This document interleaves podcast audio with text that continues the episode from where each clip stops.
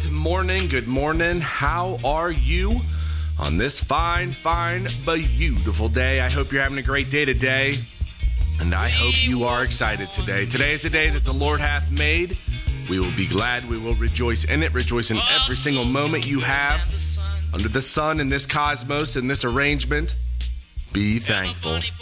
Give God the sacrifice of praise. It's the only sacrifice He asks asks us for now. I, you know, it's wild. Is even when you have gone through years and years and years and years. Like I would say, I'm I'm pretty strong in my faith and my believing in God. You still go through times of anxiousness. You still go through times of anxious thought. I mean, it's incredible right now. We're doing this chair, and the the the upholstery on it, the fabric on it, is like four hundred dollars a yard. It's from Europe, so if there's any screw ups, you know that's that's no bueno. and then on top of that, I'm not doing it. So there's a tremendous pressure that is that I'm feeling right now, and it's about a chair. I mean, it's the most ludicrous thing in the world.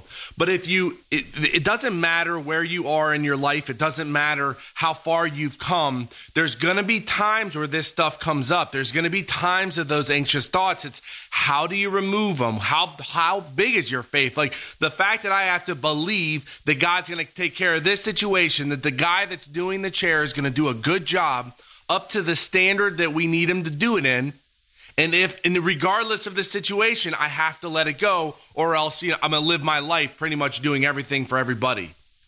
You have to let this stuff go and you have to learn to deal with it. You got to learn to deal with the anxious thought, to deal with believing. And once you get to a certain point, it doesn't stop.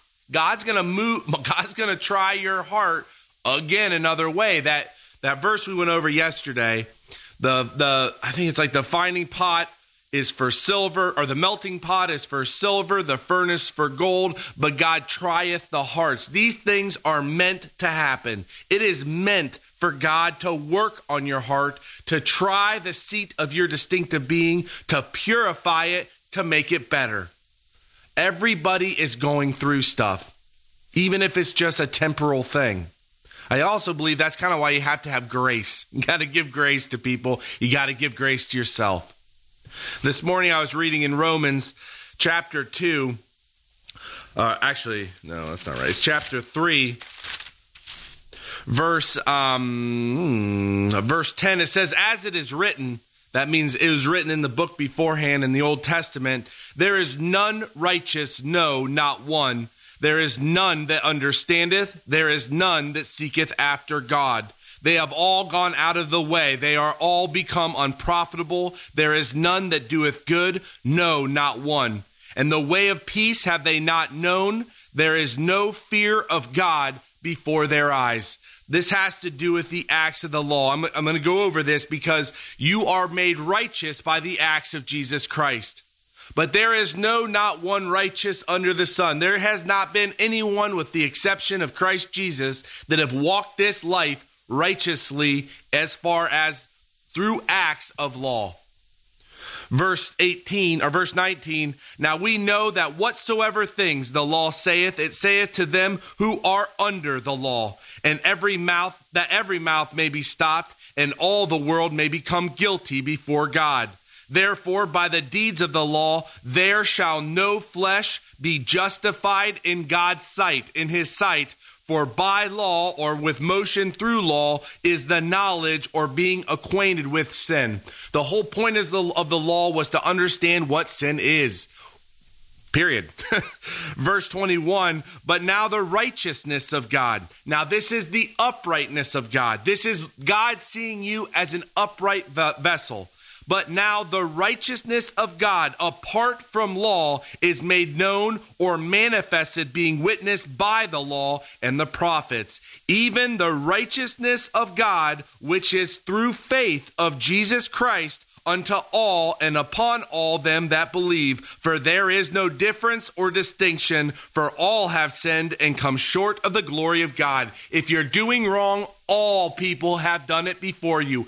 Everyone's done wrong. Don't condemn yourself. Don't beat yourself up. Change.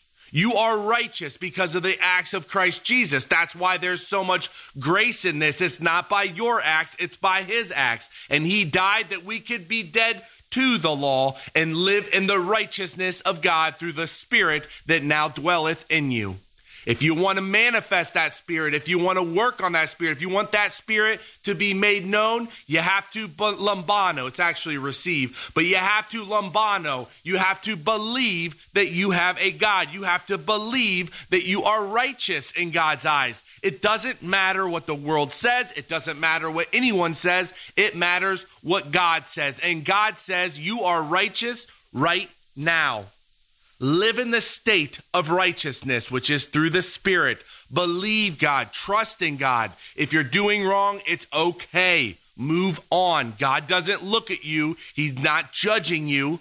He's trying to get you to change into that moral position, into a new stance. You're going to be tried in life. That's part of life. But it's to learn to have and be acquainted with God and His Son, Christ Jesus. Have a phenomenal day. Pray the big prayers to God, not to Jesus Christ. Pray to God. Lift it up in the name of Jesus Christ. Have yourself a wonderful day today. God bless you. God bless your family. And I'll talk to you tomorrow.